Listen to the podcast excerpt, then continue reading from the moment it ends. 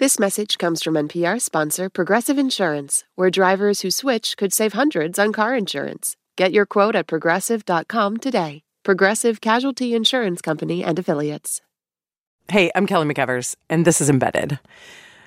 So there's this book that recently came out by former White House staffer Omarosa Manigault Newman. And she says a bunch of stuff in the book, but the one thing that everybody has been talking about are these tapes recordings of Donald Trump using a racist word on the set of The Apprentice that she says she has heard.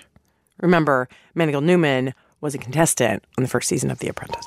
We begin tonight with the war of words involving President Trump and his one time White House advisor, Omarosa Manigault Newman. Tonight, she's claiming she's heard a recording of Trump during his apprentice days using the N word and that his own campaign advisors had been concerned about it. No one doubted that he said it. And in fact, they had worked to try to suppress this tape for so long. And everyone says he said it, he's embarrassed. I don't know what the scandal is. No, he said it. He's embarrassed. This is actually something that we have reported on. And the accusation is in that first season of The Apprentice, Trump called another one of the contestants the N word, and that there's an audio recording of him doing it. Mark Burnett, the executive producer of The Apprentice, denies this. Via Twitter, the president said the executive producer of The Apprentice assured him there are no tapes of him using such a terrible and disgusting word, adding, I don't have that word in my vocabulary and never have. But then, White House spokesperson Sarah Sanders was asked about the tapes and said this Can you stand at the podium and guarantee the American people they'll never hear Donald Trump utter the N word on a recording in any context? Uh, I can't guarantee uh, anything, but I can tell you that the president addressed this question directly. I can tell you that I've never heard it. Let me just say right now, we do not have the tapes, but we did do an episode about The Apprentice that we're going to replay now. And yeah, we talk about the tapes. Here goes.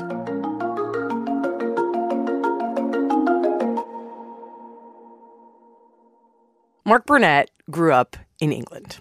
He was a paratrooper during the war in the Falklands. And then he moves to the US. He works as a nanny, he sells t shirts. And at one point, he does this endurance race and he thinks someone should make a show about that kind of thing. And he makes a show called Survivor, which becomes one of the most popular reality TV shows ever. So one day, Mark Burnett is out in the jungle filming Survivor. And he's missing his kid, who at the time is in New York. And he starts thinking about the concrete jungle, Manhattan. And he wonders what if we made a survivor style show, but about business? Like where people compete against each other to work for a billionaire. So, back in New York, he calls Donald Trump to see if he'd be interested. Burnett and Trump had recently met at an event. And as Mark Burnett tells the story, Trump says, Come see me right now. He said, A lot of people have pitched me reality show ideas.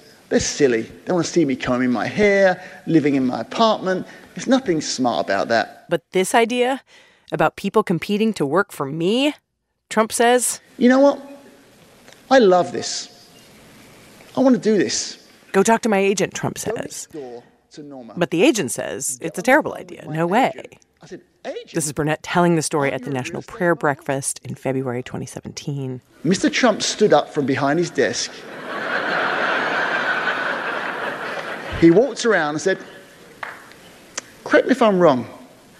Didn't I just give you my word? Didn't I say we were making this? We are going to make it. We're going to make a deal right now, just you and me. He said, and by the way, Norma, get in touch with the agent and tell him you're fired.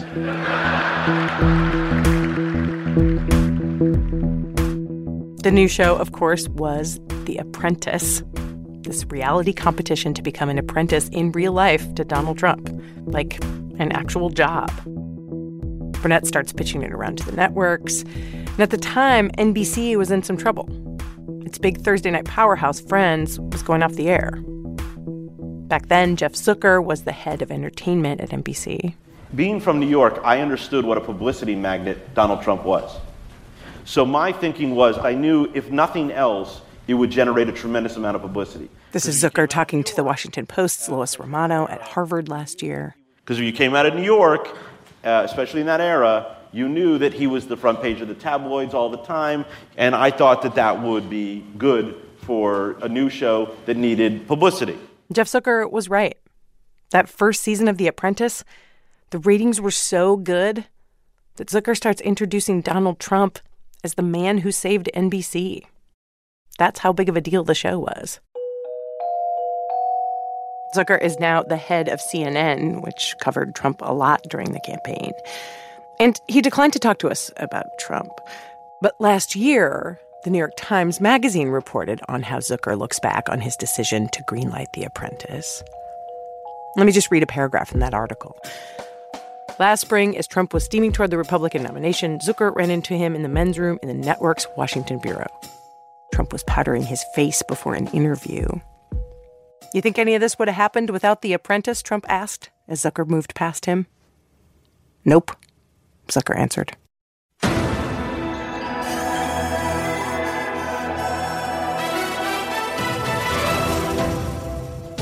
My name's Donald Trump, and I'm the largest real estate developer in New York. I own buildings all over the place, model agencies, the Miss Universe. Some of you might have watched The Apprentice when it was on TV, starting back in 2004. Some of you might not have. And private resorts like Mar a Lago, one of the most spectacular states anywhere in the world. But it wasn't always so easy. About 13 years ago, I was seriously in trouble. I was billions of dollars in debt. But I fought back and I won, big league. And I worked it all out.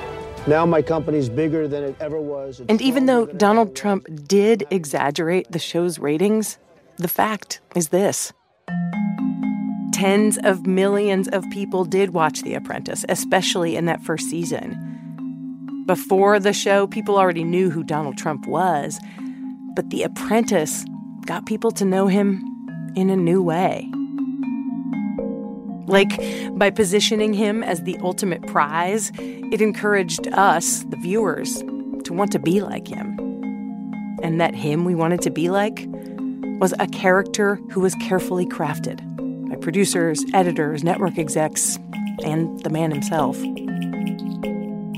All this would be pretty interesting no matter where Donald Trump had ended up.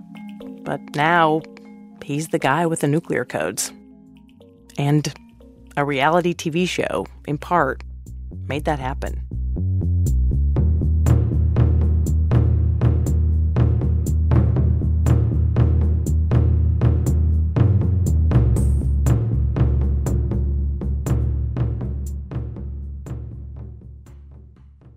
This message comes from NPR sponsor Progressive Insurance, where drivers who save by switching save nearly $750 on average. Get your quote at progressive.com and see if you could save. Progressive Casualty Insurance Company and Affiliates. National average 12 month savings of $744 by new customers surveyed who saved with Progressive between June 2022 and May 2023. Potential savings will vary. Hey, this is Stretch Armstrong. And this is Bobbito Garcia, the hosts of What's Good. We're back with a brand new season. We've got Erykah Badu, Lenny Kravitz, Black Thought, and more. You'll hear B side stories from A list guests. Subscribe now. Okay, so let's back up to that point where NBC has agreed to do the show. And remember, at this point, reality TV is still kind of a new thing. Rob LaPlante was the casting director for The Apprentice. And he says the first casting call was at Trump Tower in Manhattan. In the lobby of Trump Tower, which is now that infamous lobby that we all have seen. In 2015, when Trump came down the escalator and announced he was running for president. Anyway, 2003, the casting call, and LaPlante says something happened that surprised him. The first thing that I noticed that morning, which blew my mind, was the line wrapped around Trump Tower on Fifth Avenue and then all the way down 56th Street for blocks. there were a thousand people in line to try out for a show that no one had ever even known or heard of to this point. And that was my first introduction to the fact that this guy, Donald Trump, is something more than just a celebrity and a businessman. He is this hero. I've, I've cast reality shows and produced reality shows for years, and most of the motivation for people wanting to be on them, even if it's a dating show, even if it's whatever it is, they, they want to be on TV. They want to get the fame. Rarely had I ever seen people who so legitimately just wanted to meet Donald, be like Donald. It was like it was like a cult. Like people showed up with their copy of Trump's book, The Art of the Deal. Their reverence for Donald was so intense that they saw only the money and the success and they didn't see anything else. 215,000 people tried out to be on The Apprentice that first season. And at the time, LaPlante and the other people who worked on the show were stoked. Like, oh, if these people trying out for the show like Trump so much, then maybe the show's going to be a huge hit. We're all going to make a lot of money. Because those contestants who so desperately wanted to be like Donald Trump, LaPlante says they were stand ins for all of us. If they wanted to be him, that means tons of people watching maybe wanted to be him too.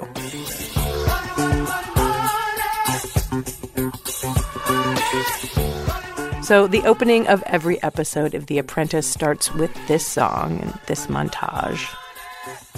There are all these fish islands, shots of New York City, a close up on a Mercedes hood ornament, a stack of $100 bills going through a bill counter. And then there's the contestants. There's like a headshot of each one while their name goes by on what looks like the stock ticker in Times Square. Most of them are young, single, good looking. There's fast talking Heidi, quirky and obsessive Sam, Troy and Bowie, the country boys, Kwame and Omarosa, both African Americans. He's a Harvard MBA. She's a former staffer in the Clinton administration who says she grew up in the projects and has the scars to prove it. She, of course, went on to work for Trump in the White House and then all that stuff we talked about in the beginning. Anyway, here's how the show worked the contestants were grouped into two teams. At first, it was the men versus the women. They were given tasks like go sell lemonade on Wall Street. Wall Street lemonade, a dollar lemonade. How about a lemonade for a dollar, sir? Or go manage the Times Square Planet Hollywood for a day. The biggest problem Planet Hollywood is having is you have 30 to 40,000 people walking across the street, but they're not coming in. And then at the end of each challenge, the contestants would all go into the boardroom, which, by the way, wasn't the real boardroom used by Trump's company. It was a set built by NBC in Trump Tower. The losing team would have to sit there and get grilled by Trump, and eventually one of them would get fired. The winning team would be announced, and so would their prize. Stuff like fly to Boston on Donald Trump's jet to have dinner, sit at Donald Trump's father's table at the 21 Club in Manhattan. This is where Donald Trump ate when he was little. How many deals have been made at this table? Yeah. It is a dream. It is a fantasy of mine to, to live like this. Or go see Donald Trump's apartment. Oh my God. This is like rich, like really, really rich. Look at this. Look at you guys. Come here. When we went up to Donald's apartment, words can't describe how beautiful it was. Everything you saw was breathtaking. And we got to meet his girlfriend, Melania, who was amazing as well. Hi. Hi, I'm Melania. Nice to meet you. Hi, how are you? Like the ultimate prize was to get as close to Trump as possible, or to just live his life, if even a little. Not all the contestants felt this way. When Heidi Bressler auditioned for the show, she kind of treated it like it was a joke. I was in a jean skirt and flip flops and tank top, and everyone was in suits. And I almost left because the line was so long and I was going to miss my manicure. At the tryouts, Heidi gets in a fight with a guy during a roundtable. That helps her advance to the next round. And she eventually makes her way to Mark Burnett, the creator of the show. I didn't I wasn't scared of Mark Burnett and I think yeah, he oh, I know. He said, "Oh, your bag is fake." I'm like, "I don't carry fake handbags." And I'm like, and basically, I told him to F off. And he's like, Would you tell Trump to F off? And I'm like, Absolutely. If he called my handbag fake, I would tell him to F off. And I knew. I'm like, From there, I'm going to get it. Heidi did get on the show. And then That day, the women got to see Trump's apartment as part of their reward for winning a challenge. Heidi was not super impressed. When we first walked into his apartment, I was like, horrified, horrified when I saw his apartment. Because I walked in, I'm like, it's gold. But the producers did not want people to see that she was horrified. they were not happy with my reaction. He had a gold toilet, a gold toilet. I'm like, who, who does that? So the producers, of course, cut Heidi's reaction out. And they told her, you have to pretend like you love it. So the millions of people watching will love it too. One contestant who did love it after the break.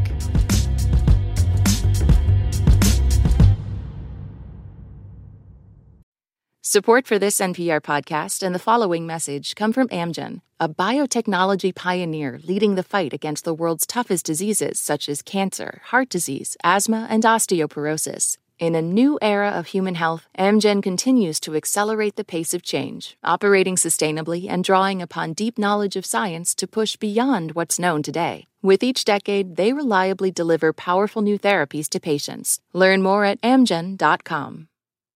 This message comes from NPR sponsor Shopify. Shopify is the global commerce platform that helps you sell at every stage of your business. From the launch your online shop stage to the first real life store stage, all the way to the did we just hit a million orders stage, Shopify's there to help you grow. Sell without needing to code or design. Just bring your best ideas and Shopify will help you open up shop. Sign up for a $1 per month trial period at shopify.com slash NPR.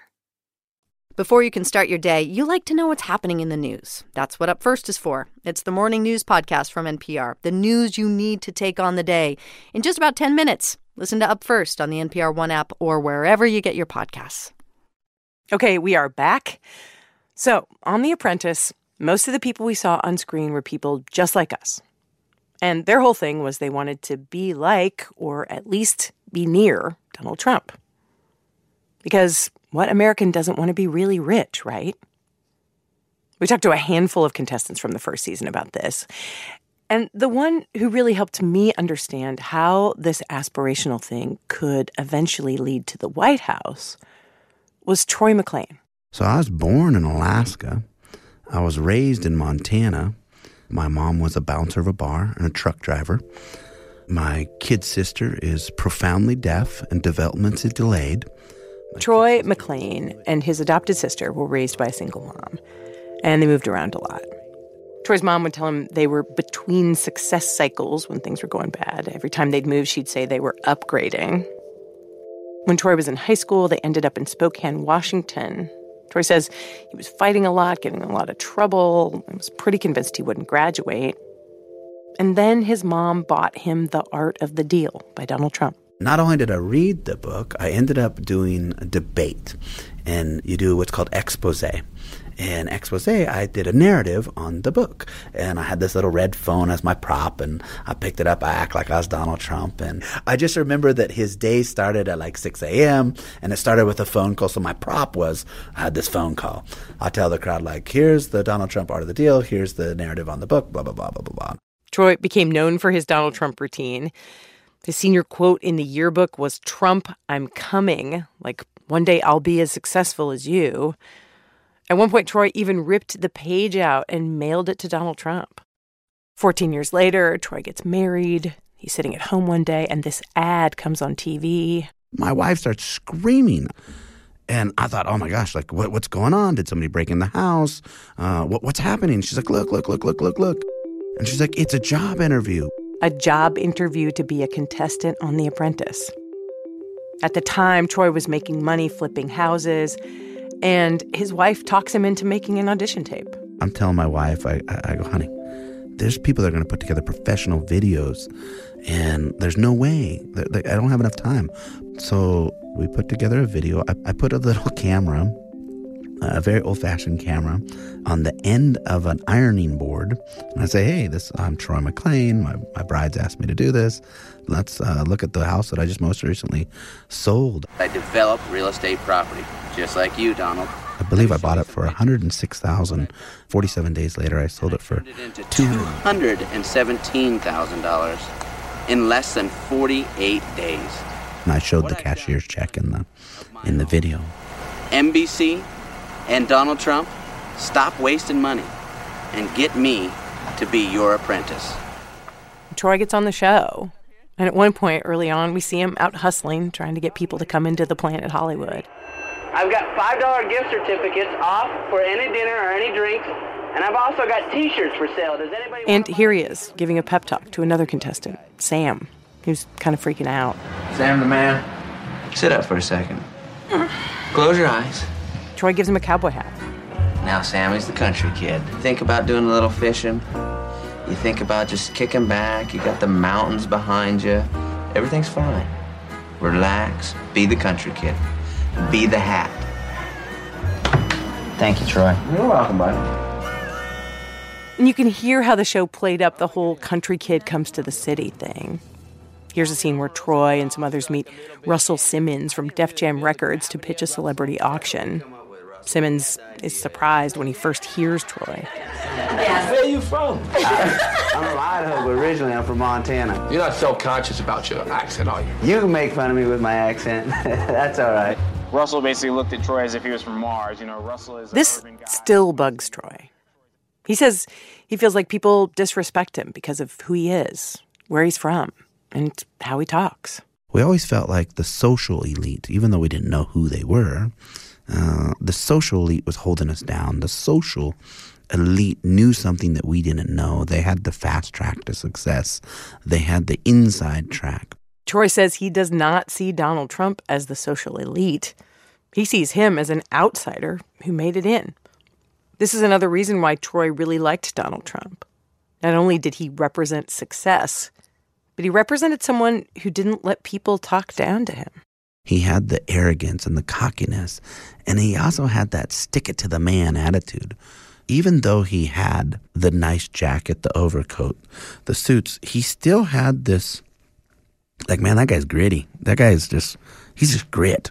And he maybe tried to dress it up and was from New York, but we just knew. We're just like, oh, that guy's cool just because of that.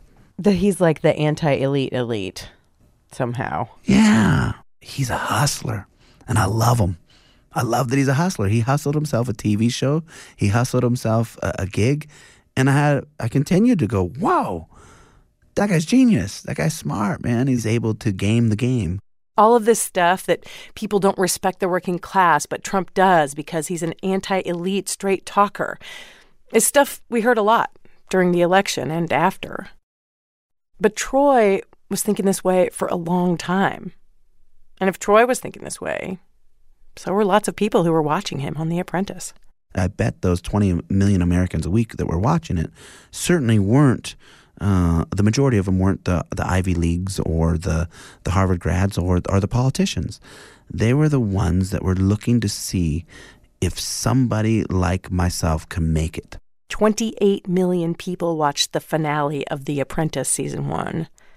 That puts it in the top 20 for all series finales after MASH, Friends, Seinfeld, and Happy Days.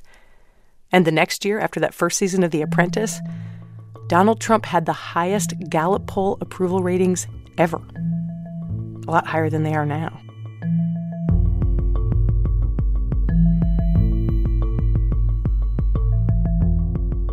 Troy did not become Donald Trump's apprentice. I think it comes down to instinct and guts, and you can't teach instinct. Do you think you have more instinct than Kwame? Yes, I do. Why? This is his moment in the boardroom. Trump's trying to decide between Troy and Kwame Jackson, who has an MBA from Harvard. I don't have the institutionalized education, but education comes from other places other than You know, education's not a bad thing. This is a tough choice. Actually, this is the toughest choice I've had to make. I have to say, you're fired. Troy says Trump never said the actual words, you're fired, to him in that moment on the set. Those were edited in later. Troy stayed friends with Donald Trump. After the show was over, Trump and Melania and Troy and his wife all had dinner at a restaurant in the Taj Mahal casino. Later, Trump wrote in his book, Think Like a Billionaire, that, quote, guys like Troy are what make America great. And Troy voted for Trump for president and still supports him. even though he doesn't agree with everything he does, like the way he talked about a disabled reporter or how harsh he is on Twitter sometimes. We're just going right to my truck. Okay. Now, Troy runs a consulting business in Boise, Idaho. It's a country truck, that's for sure. So we're walking my truck. We're going to go get a cup of coffee. It's kind of a fancy truck, actually. Well, this is a this is a modified. Uh huh. This is a, this is a country truck that's been modified. Thanks. He takes me to his favorite drive-up coffee place, the Human Bean, and shows me his gun. Uh, I'm a concealed carry guy, so you know it's a pride of ownership. If I go meet with people in New York and other areas, it's like a, it's like an offensive thing. But Troy doesn't care so much about what people think anymore. He still wears cowboy boots, but now they are really nice cowboy boots. And he'll tell you he's upgraded from a Seiko to a Rolex.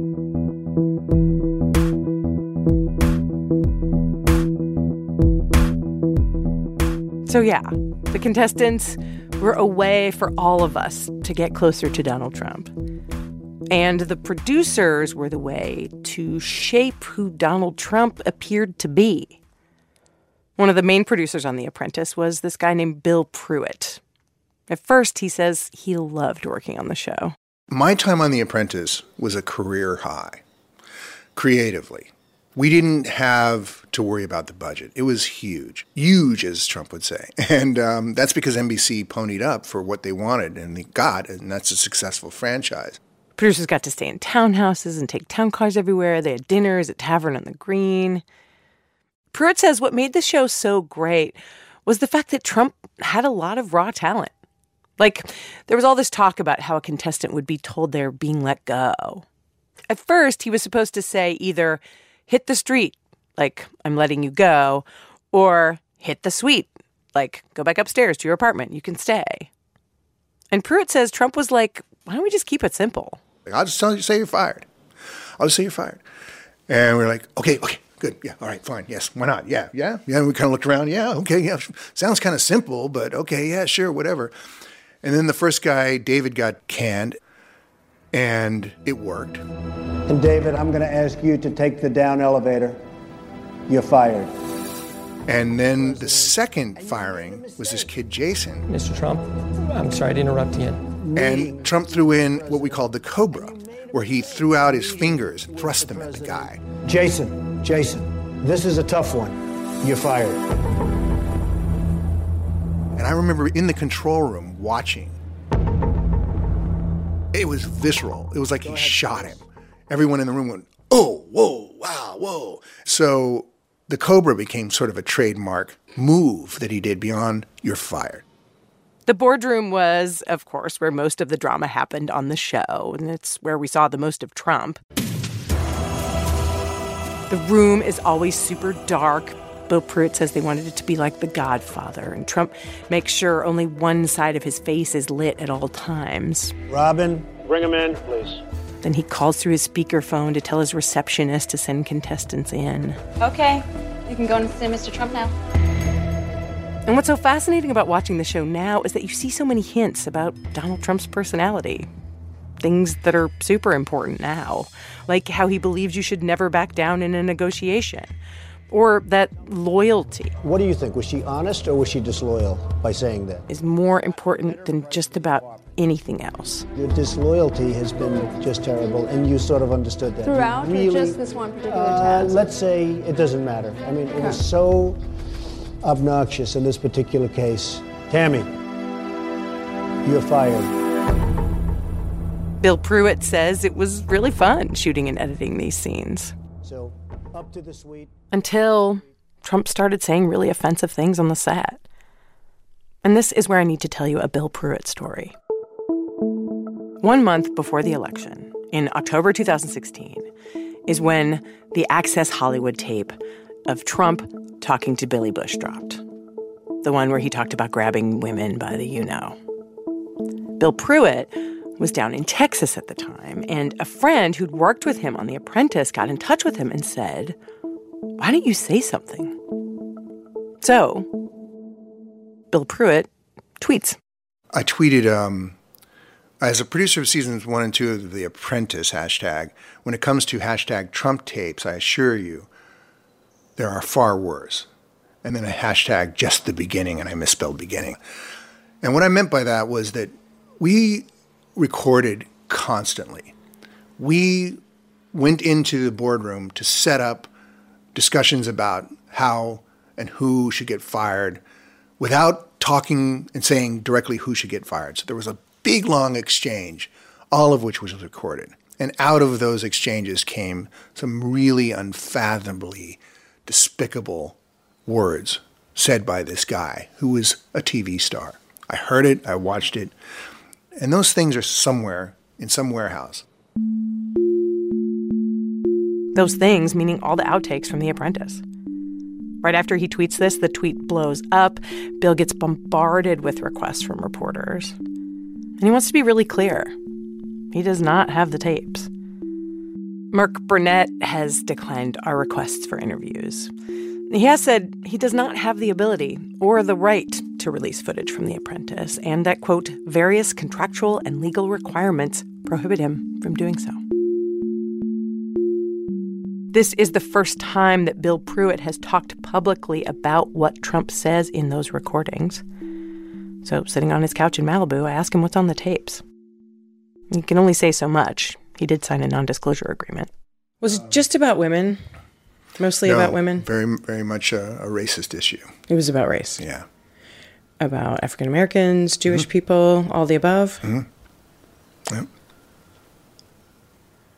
And was it just him? I mean, were other, you know, was it sort of a Billy Bush situation where it was like, yeah, man, I know what you mean? Like other people talking that way too? Like, was it a Uh, culture of the place? No, no. I think when you heard these things, there's the audible gasp, you know, that is quickly followed by a cough, kind of like, you know, and then, yes, and, uh, anyway, you know, and then you just sort of carry on. Is there ever a time when you think, I, I wish I would have told him not to say things like that? Um, that's a that's a really good question. It was not my place. I was one of four producers on an episode, um, and I was on hand to supply information if it was asked of me. So, to be, hey, TV star, you know, reason we're all here, shut your goddamn mouth, and don't ever, ever repeat what you just said to anyone ever. Of course, you know, you think that. You go back to your hotel room or your apartment that they put you up in, Mm-hmm. and, you know, you do some soul searching. But he does not say anything. We should say we reached out to the White House, and a spokesman called Bill's story, quote, the same recycled and false attacks. If Bill Pruitt struggled with what he says was happening at the time, he really struggles with it now. Because it's not just that they ignored the offensive comments. The producers and editors cut out other bad stuff too, and they played up the good stuff. And all that helped create a Donald Trump who wasn't the real Donald Trump. Like this idea. Remember that thing from the very first episode where he said he'd had some trouble in business but overcame it? But I fought back and I won. Big league. And I worked it all out. Now my company's bigger than it ever was. It's stronger than it ever was. That wasn't entirely true. Donald Trump's businesses were still in trouble at the time of the first season of The Apprentice. But on the show, it looked like everything was going great. I have a home in Bedford. Bedford is an area where the richest people live. Best golf course in New York State, Trump National Golf Club. Largest windows in the city, highest ceilings. Everything is luxury, best of everything. Now, the Trump Taj Mahal is the number one hotel in Atlantic City. I've Donald Trump was getting paid a salary by NBC to have this huge platform where he could promote his businesses, even when some of those businesses weren't actually doing very well. The brands, you know, like Taj Mahal, it was enormously difficult to promote that because you walk in there and you see, you know, neons falling. It was the Ta Mahal or something, you know, there was no J because the neons were out and they just hadn't had the opportunity to replace it yet. It wasn't a priority because the carpets were already rotting and, you know, it just stank to high heaven. So, But you mostly edit that stuff out too. well, also the jet was, you know, questionable whether it would fly that week. The helicopter was up for sale. I believe. We didn't know if we were going to have it next week. Huh. But that's not the way you made it look. Not at all. In that opening sequence? Exactly. Oh my gosh. You created a fiction, a fictional billionaire. Well, he had been a billionaire. I mean, everything we said about him was truthful. It's what we didn't say about him. Do you know what I mean? It was a convenient uh, vacation of the truth. At the time of The Apprentice, Donald Trump's companies had already been through four bankruptcies, and there were two more to come, including the Taj Mahal. But Bill Pruitt and the show made him out to be this wildly successful guy, having the time of his life. A guy who millions of people started looking up to and even wanted to be like. This is the thing that Bill Pruitt feels the most guilty about now. In helping make The Apprentice, Bill says he was a good con artist. He has the Emmys to prove it from other reality shows. And on The Apprentice, his con helped take Donald Trump all the way to the White House. We told a story. We went with beginnings and middles and ends and villains and protagonists, and we went about the business of putting music and picture and sound together, the things that we felt, thought we wanted to get up in the morning and do with our lives. And now all of a sudden we're here. A cultural icon emerged because we weren't necessarily truthful about our portrayal.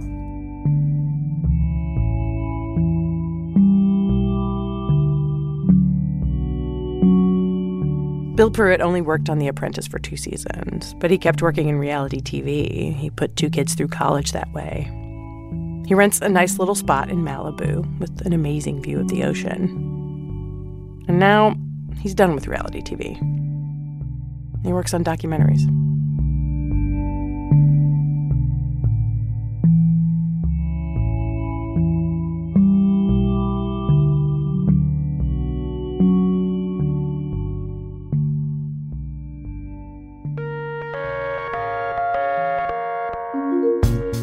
Mm. This episode was reported by me, Chris Benderev, and Parker Yesko. It was produced by Chris Benderev and edited by Neil Carruth, Jane Marie, and Tom Dreisbach. Thanks to the other contestants we talked to, namely Sam Solovey and Kwame Jackson. We also had editing help from Neva Grant, Janae West, Jonathan Hirsch, Rebecca Hersher, Brett Bachman, Arnie Seipel, and Mark Memmott. Fact checking was by Greta Pittenger. Our lawyer is Micah Ratner. Social media help from Alexander McCall. Technical direction from Patrick Boyd. Our theme song is by Colin Wambsgans. Other original music is by Jonathan Hirsch and Ramtin Arablouei. Embedded is executive produced by me, Chris Turpin, and Anya Grundmann. We are working on more episodes, so keep checking your feed. Until then, hit us up on Twitter at NPR Embedded with your thoughts and story ideas. I'm Kelly McEvers. Thanks for listening.